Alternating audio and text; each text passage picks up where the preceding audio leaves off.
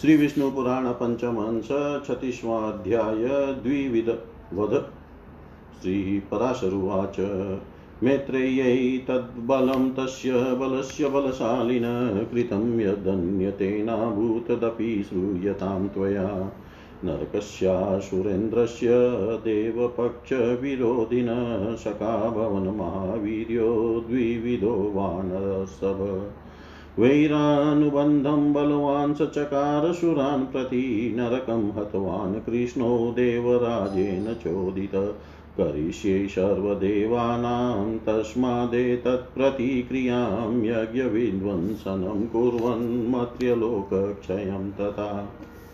ततो विध्वंसयामाश यज्ञानज्ञानमोहित बिभेद साधुमर्यादां क्षयं चक्रे च देहिनां ददाह सवनान् देशान् पुरग्रामान्तराणि च क्वचिच पर्वताक्षैपै ग्रामादीन समचूर्णय।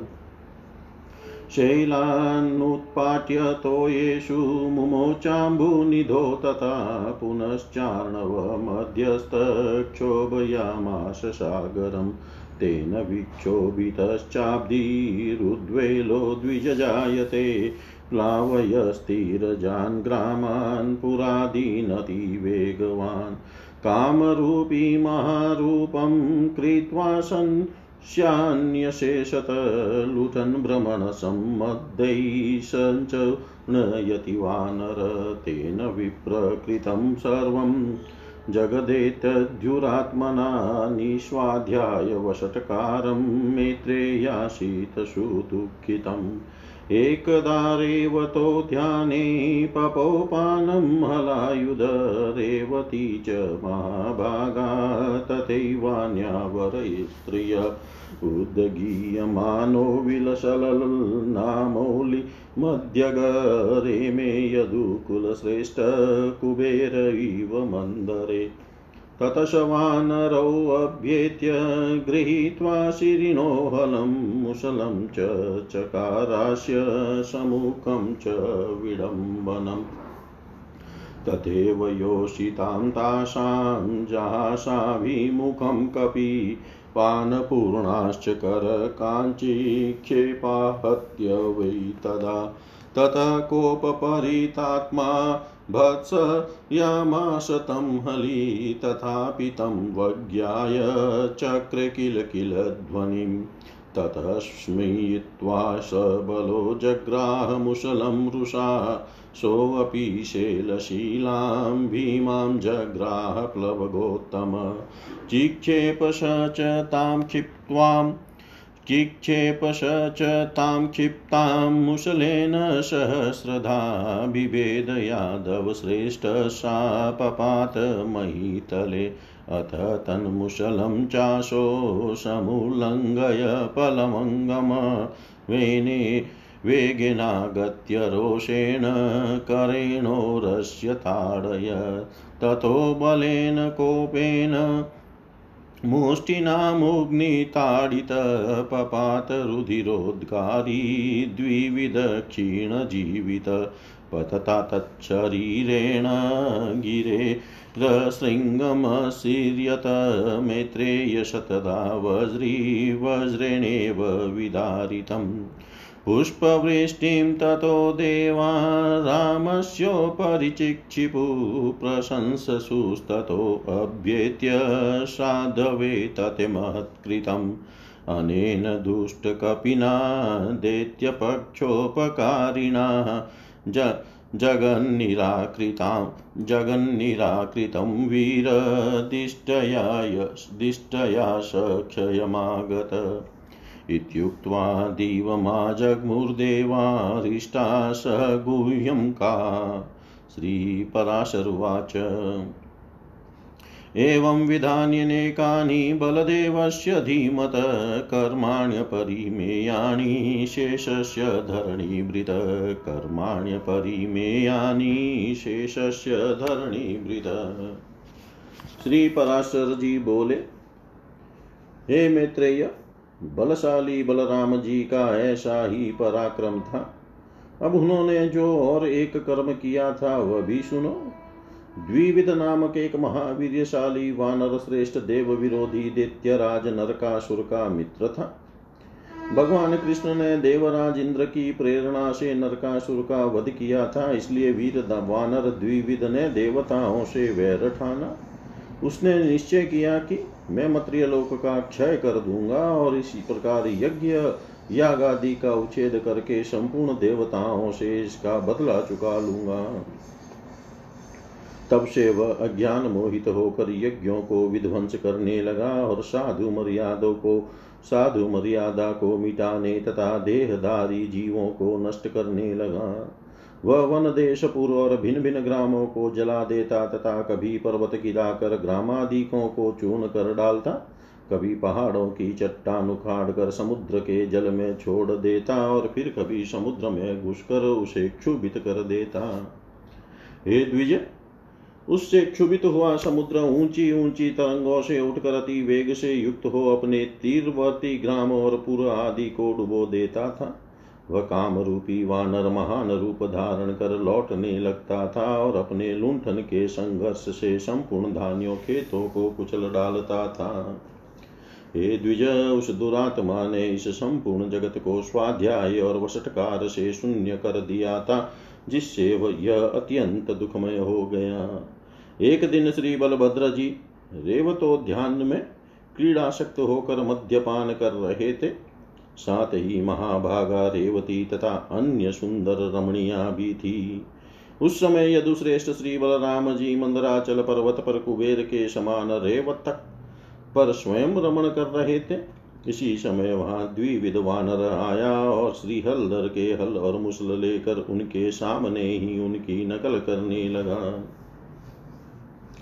वह दुरात्मा वानर उन स्त्रियों की ओर देख देख कर हंसने लगा और उसने मदिरा से भरे हुए घड़े फोड़ कर फेंक दिए।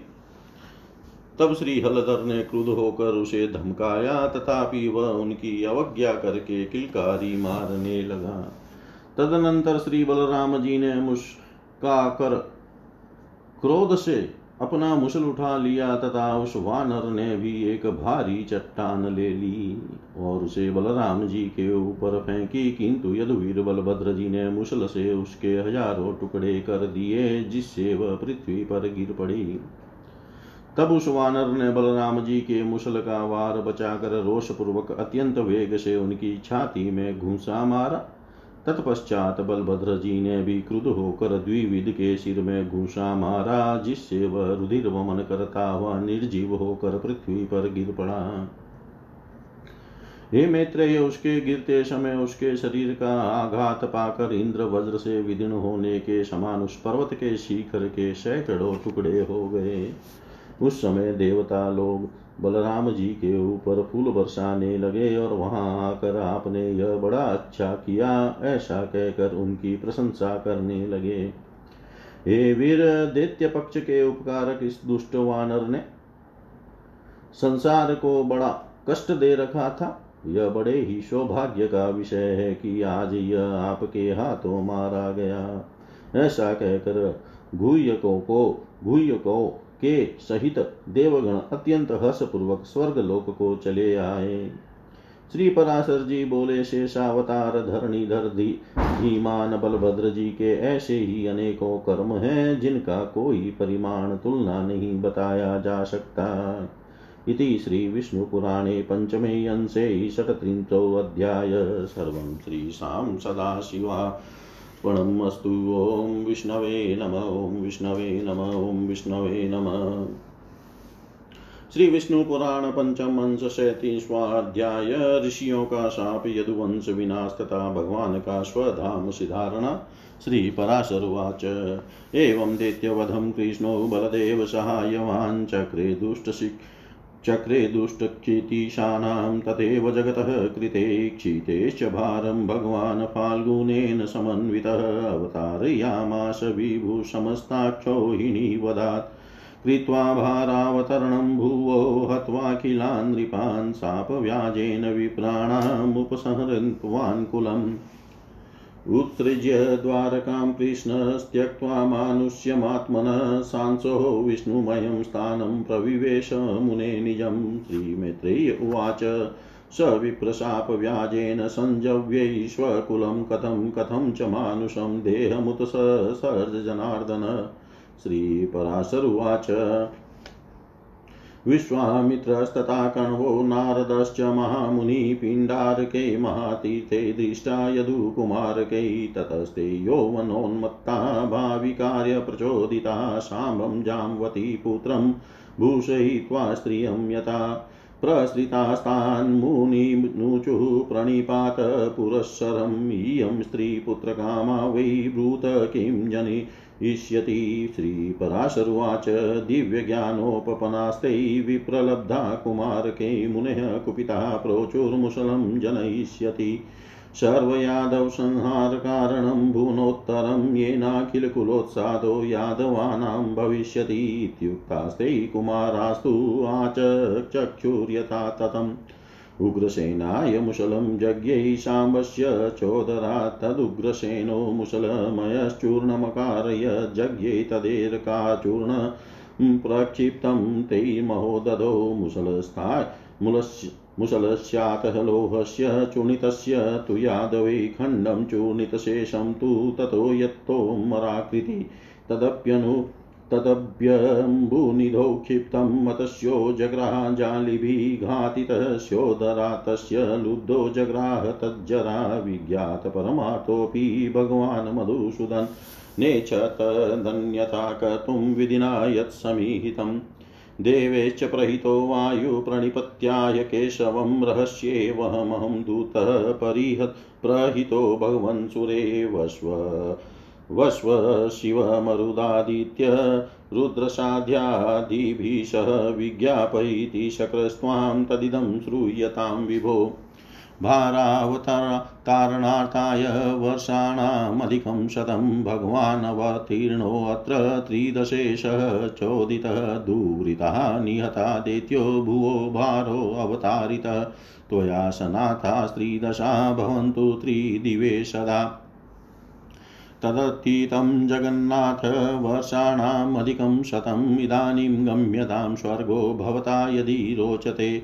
देवैर्विज्ञाप्यते देव तथा तथात्रैव रतिस्तव ततस्तीयतां यथा काल कालमाख्येयमनुजीवभिः श्रीभगवानुवाच।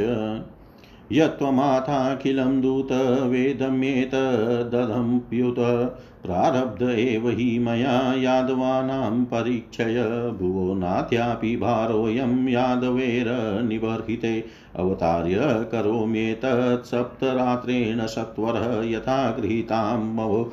देयि दत्त्वाहं द्वारकाभुवं यादवानुपसंहृत्य यास्यामि त्रिदशालयम्। मनुष्यदेहमुत्सृज्य सङ्कर्षन् सहायवान् प्राप्त एवास्मि मन्तव्यो देवेन्द्रेण तथामरे जरासन्धादयो ये अन्ये निहता भारहेतव क्षितेस्तेभ्य कुमारोऽपि यदुनाम्नापचीयते तदेतं सुमहाभारं वतार्य क्षितेरहम् यास्याम्यमरलोकस्य पालनाय ब्रवीहितान् श्रीपराशरुवाच इत्युक्तो वासुदेवेन देवदूतः प्रणम्यतम्। मेत्रेयदिव्यया गता देवराजान्तिकं ययो। भगवानप्यथोत्पातान् दिव्यभौमान्तरिक्षजान् ददश द्वारकापुर्यां विनाशाय दिवा निशं तान् दृष्ट्वा यादवानाः पश्यध्वमतिदारुणान् महोत्पाताञ्छमायेषां प्रवासाम्यां माचिरम् श्रीपराशरुवाच एवमुक्ते तु कृष्णेन यादवप्रवरस्ततः महाभागवतः प्राह प्रणिपत्योद्धवो हरिम्। भगवन्यन्मया कार्यं तदा ज्ञापय साम्प्रतं मन्ये कुलमिदं सर्वं भगवान् सहरिष्यति नाशायास्य निमित्तानि कुलस्याच्युतलक्ष्ये श्रीभगवानुवाच, गच त्वं दिव्यया गत्या मतप्रसादा समुत्थया यदवदर्याश्रमं पुण्यं गन्धमादन् पर्वते नरनारायणस्थाने तत्पवित्रं महीतले मन्मनामतप्रसादेन तत्र सिद्धिं वाप्स्यसि, अहं स्वर्गं गमिष्यामि उपसंहृत्य वैकुलम्। द्वारकाञ्च मया त्यक्तां समुद्रप्लावयिष्यति मद्वेश्मश्चेकं मुक्त्वा तु भयान्मतो जलाशये तत्र सन्निहितश्चाहं भक्तानां हितकाम्यया श्रीपराशरुवाच इत्युक्तः प्रणिपत्येन जगामाशु तपोवनं नरनारायणस्थानं केशवेनानुमोदित। ततस्ते यादवा सर्वे रत्नारूह्यं शीघ्रगान् प्रवासं प्रययुषार्धं कृष्ण। रामादिभिर्द्विज प्रवासं समनुप्राप्ता कुकुरान्धकवृष्णय चक्रुस्तत्र महापानं वासुदेवेन चोदिता पीबतां तत्र चेतेषां सङ्घर्षेण परस्परम् अतिवादेन धनोजज्ञे कलहाग्निः क्षयावः श्रीमित्रेय उवाच। स्वं स्वं भुञ्जतां तेषां कलह किन्निमितिक सङ्घर्षो वा द्विजश्रेष्ठ तन्ममाख्यातुमहर्षि श्रीपराशरुवाच मृष्टं मदीयमन्नं तेन मृष्टमिति जल्पता। मृष्टा मृष्टकथा जज्ञै सङ्घर्षकलहो ततः ततश्चान्योन्यमभेत्य क्रोधसंरक्तलोचना जग्नुः परस्परं ते तु शस्त्रैर्देव क्षीणशस्त्राश्च जगृहुः प्रत्याशनाम थेरकाम् एरका तु गृहीता वै वज्रभूतेव लक्ष्यते तया परस्परं जग्नुः सम्प्रहारेषु दारुणे। प्रद्युम्न प्रमुखा कृतवर्मात् सात्यकी अनिरुद्धा दयश्चान्ये प्रीतुर्विपृतुरेव च चारुवर्मा चारुकश्च तथा क्रूरादयो द्विज एरकारूपी। इभिर्वज्रेस्ते निजग्नु परस्परं निवारयामाश हरिर्यादवास्ते च केशवं सहायं मेनेरे हरीणां प्राप्तं जग्नु परस्परं कृष्णोऽपि कुपितस्तेषां मेरकामुष्टिमाददे। वधायशोऽपि मुसलं मुष्टिलोम लोहं भूतदा जगान तेन निशेषान्यादवा। नाततायिन जग्नुस्ते सहसाभ्येत्य तथान्यपि परस्परं ततश्चाणवमध्येन जेत्रोवशो चक्रिणो रथ पश्यतो दारुकस्यात् प्रायादश्वेर्धृतो द्विज चक्रं गदा तथा सार्गं तूणीशङ्को शिरेव च प्रदक्षिणं हरिभृत्वा जग्मुरादित्यवर्त्मना। क्षणेन नाभवत् कश्चिद्ध्यादव नाम घातितरिते कृष्णं महात्मानं दारुकं च महामुने चङ्क्रम्यमाणोतौ रामं वृक्षमूले कृतासनं ददृशा ते मुखाचास्य निष्क्रामन्तं महोरगं निष्क्रम्य स मुखा तस्य महाभोगो भुजङ्गमप्रयया वर्णवं सिद्धे पूज्यमानस्ततो रगे ततोऽर्घ्यमादाय तदा जलधि समुखं ययो प्रविवेशतस्तोऽयं पूजितः पन्नगौतमे। दृष्ट्वा बलस्य निर्याणं दारुकं प्राह केशव, इदं सर्वं समाचक्ष्व वसुदेवोग्रसेनयो निर्याणं बलभद्रस्य यादवानं तथा क्षयं योगे स्थित्वां पेतत्परिक् यक्ष्ये कलेवरं वाच्यश्च द्वारकावासी जनसर्वस्तताहुक यते माँ नगरीं सर्वां समुद्रप्लावयिष्यति। तस्माद्भवद्भिः सर्वैस्तु प्रतीक्षो हि अर्जुनागमनस्तेयं द्वारकामध्ये निष्क्रान्ते तत्र पाण्डवे। तेनेव सह गन्तव्यं यत्र याति स कौरव। गत्वा च ब्रूहि कौन्तेयमर्जुनं वचनान् मम पालनीयस्त्वया शक्त्या जनोऽयं मत्परिग्रह त्वम् अर्जुनेन सहितो द्वारवत्यां तथा जनम्। गृहीत्वा याहि वज्रश्च यदुराजो भविष्यति। श्रीपराशरुवाच इत्युक्तो दारुकः कृष्णं प्रणिपत्य पुनः पुनः प्रदक्षिणं च बहुश कृत्वा प्रायद्यथोदितं स च गत्वा तथा चष्ट द्वारकायां तथार्जुनं मानिनाय महाबुद्धिव्रज्रं चक्रे तथा नृपम् भगवानपि गोविन्दो वासुदेवात्मकं परं ब्रह्मात्मनि समारोप्य सर्वभूतेष्वधारयत्। निष्प्रपञ्चे महाभाग संयोज्यात्मानमात्मनि तुर्यावस्थम् सलिलं च शेते स्म पुरुषोत्तम सम्मानयन् वचनो दुर्वासा यदुवाच योगयुक्तोऽभवत् पादं कृत्वा जानुनि शतम् आययो च जरानाम तदा तत्र सलुब्धक मुसलावशेषलोहेकसायकन्य ततोमरः स तत्पादं मृगाकारं वेक्ष्यारादवस्थितः तले विव्याध तेनेव तोमरेण द्विजोतम ततश्च ददृशे तत्र चतुर्बाहुधरं नरं प्रणिपत्याय चेवेन प्रसीदेति पुनः पुनः अजानता कृतमिदं मया हरिण शङ्कया क्षम्यतां मम पापेन दग्धं माँ त्रातुमहर्षि श्रीपराशरुवाच। ततस्तं भगवानाह न ते अस्तु भवमन्यप्। भयमन्वपि गच्छ त्वं मत्प्रसादेन लुब्धस्वर्गं सुरास्पदं विमानमागतं सद्यस्तद्वाक्यसमन्तरम् आरुह्यं प्रययो स्वर्गं लुब्धकस्तत्प्रसादतः।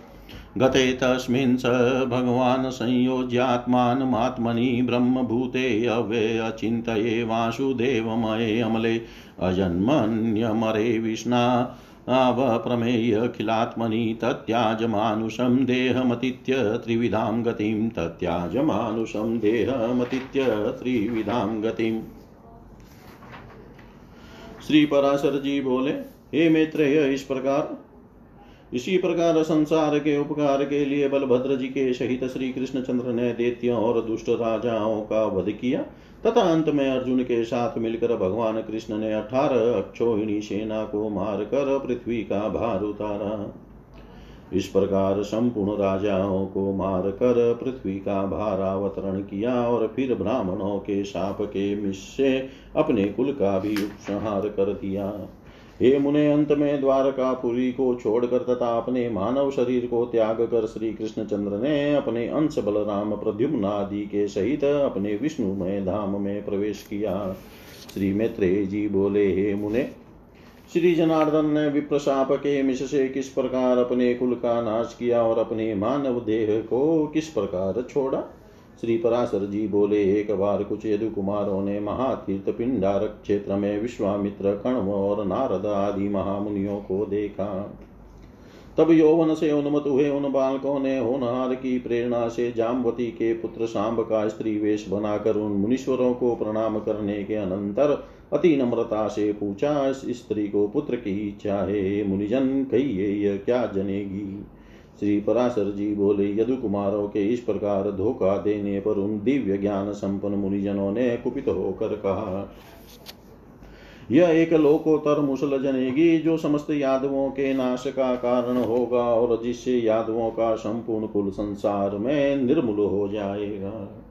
मुनिगण के इस प्रकार कहने पर उन सुकुमारों ने संपूर्ण वृतांत ज्यो का त्यों राजा उग्रसेन से कह दिया, तथा सांब के पेट से एक मुसल उत्पन्न हुआ।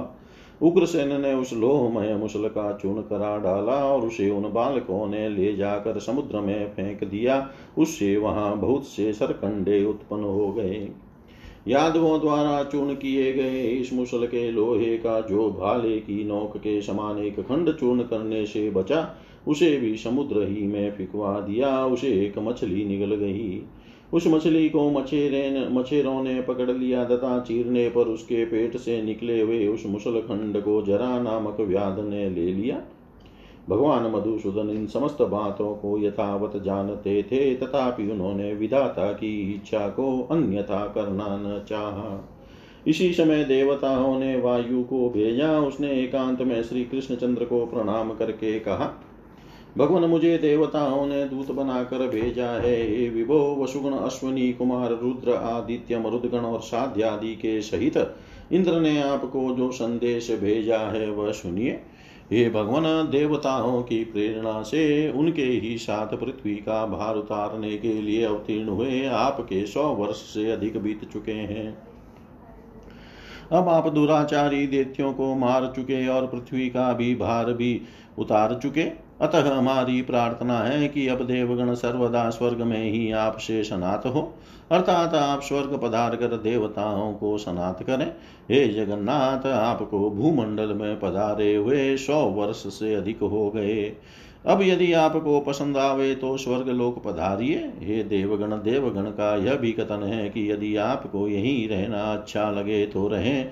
सेवकों का तो यही धर्म है कि स्वामी को यथा समय कर्तव्य का निवेदन कर दे। श्री भगवान बोले, हे दूत, तुम जो कुछ कहते हो, वह मैं सब जानता हूँ। इसलिए अब मैंने यादवों के नाश का आरंभ कर ही दिया है। इन यादवों का संहार हुए बिना अभी तक पृथ्वी का भार हल्का नहीं हुआ है। अतः सात रात्रि के भीतर इनके इनका संहार करके पृथ्वी का भार उतार कर मैं शीघ्र ही जैसा तुम कहते हो वही करूँगा। जिस प्रकार यह द्वारका की भूमि मैंने समुद्र से मांगी थी से उसी प्रकार उसे लौटा कर तथा यादवों का उपसंहार कर मैं स्वर्ग लोक में जाऊँ, आऊँगा। अब देवराज इंद्र और देवताओं को यह समझना चाहिए कि संकर्षण के सहित मैं मनुष्य शरीर को छोड़कर स्वर्ग पहुँच ही चुका हूँ।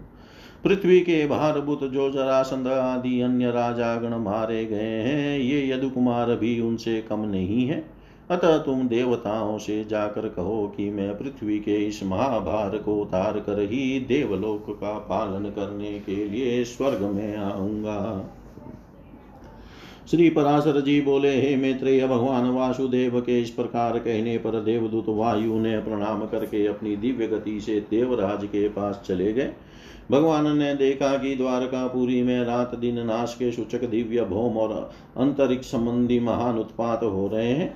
उन उत्पातों को देख कर भगवान ने यादवों से कहा, देखो, ये कैसे घोर उपद्रव हो रहे हैं। चलो, शीघ्र ही इनकी शांति के लिए प्रभास क्षेत्र को चले। श्री पराशर जी बोले, कृष्ण चंद्र के ऐसा कहने पर महाभागवत यादव श्रेष्ठ उद्धव ने श्री हरि को प्रणाम करके कहा, भगवान, मुझे ऐसा प्रतीत होता है कि अब आप इस कुल का नाश करेंगे, क्योंकि ये, हे अच्युत, इस समय सब और उस, इसके नाश के सूचक कारण दिखाई दे रहे हैं। अतः मुझे आज्ञा दीजिए कि मैं क्या करूँ?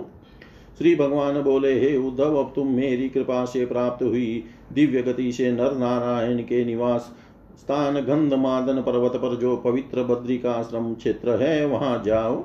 पृथ्वी तल पर वही सबसे पावन स्थान है। वहाँ पर मुझमें चित लगाकर तुम मेरी कृपा से सिद्धि प्राप्त करोगे। अब मैं भी इस कुल का संहार करके स्वर्ग लोक को चला जाऊँगा। मेरे छोड़ देने पर संपूर्ण द्वारका को समुद्र जल में डुबो देगा।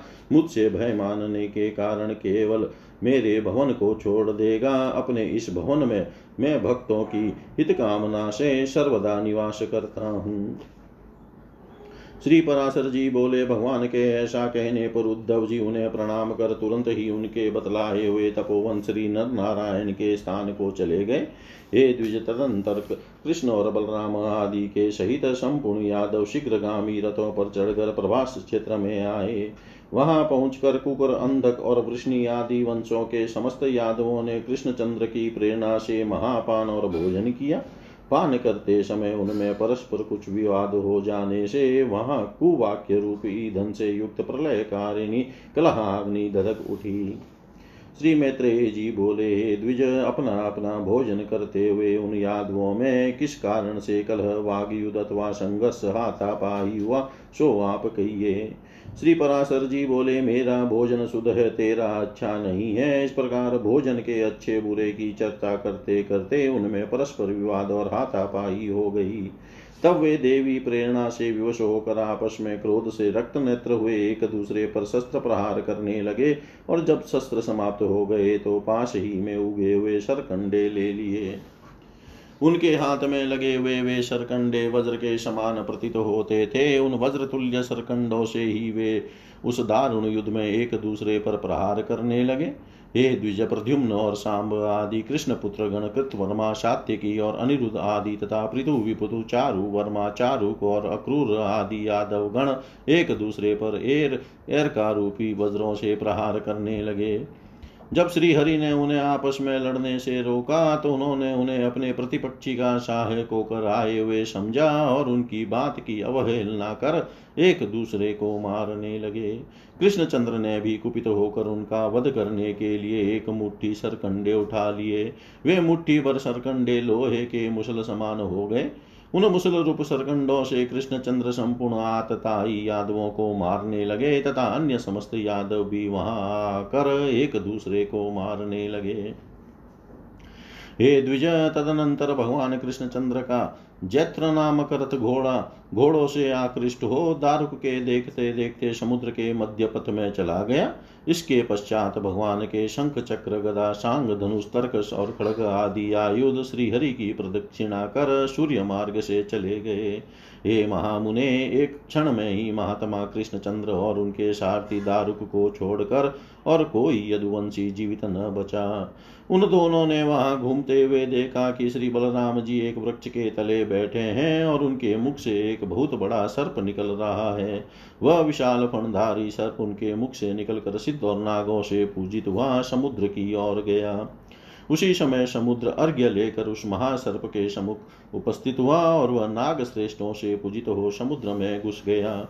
इस प्रकार श्री बलराम जी का प्रयाण देख कर श्री कृष्णचंद्र ने दारुक से कहा, तुम सब यह वृतांत उग्रसेन और वसुदेव जी से जाकर कहो। बलभद्र जी का निर्याण, यादवों का क्षय और मैं भी योगस्थ होकर शरीर छोड़ूँगा। यह सब समाचार उन्हें जाकर सुनाओ। संपूर्ण द्वारकावासी और आहुक उग्रसेन से कहना कि अब इस संपूर्ण नगरी को समुद्र डुबो देगा। इसलिए आप सब केवल अर्जुन के आगमन की प्रतीक्षा और करें तथा अर्जुन के यहाँ से लौटते ही फिर कोई भी व्यक्ति द्वारका में न रहे। जहाँ वे कुरुनंदन जाए, वहीं सब लोग चले जाएँ।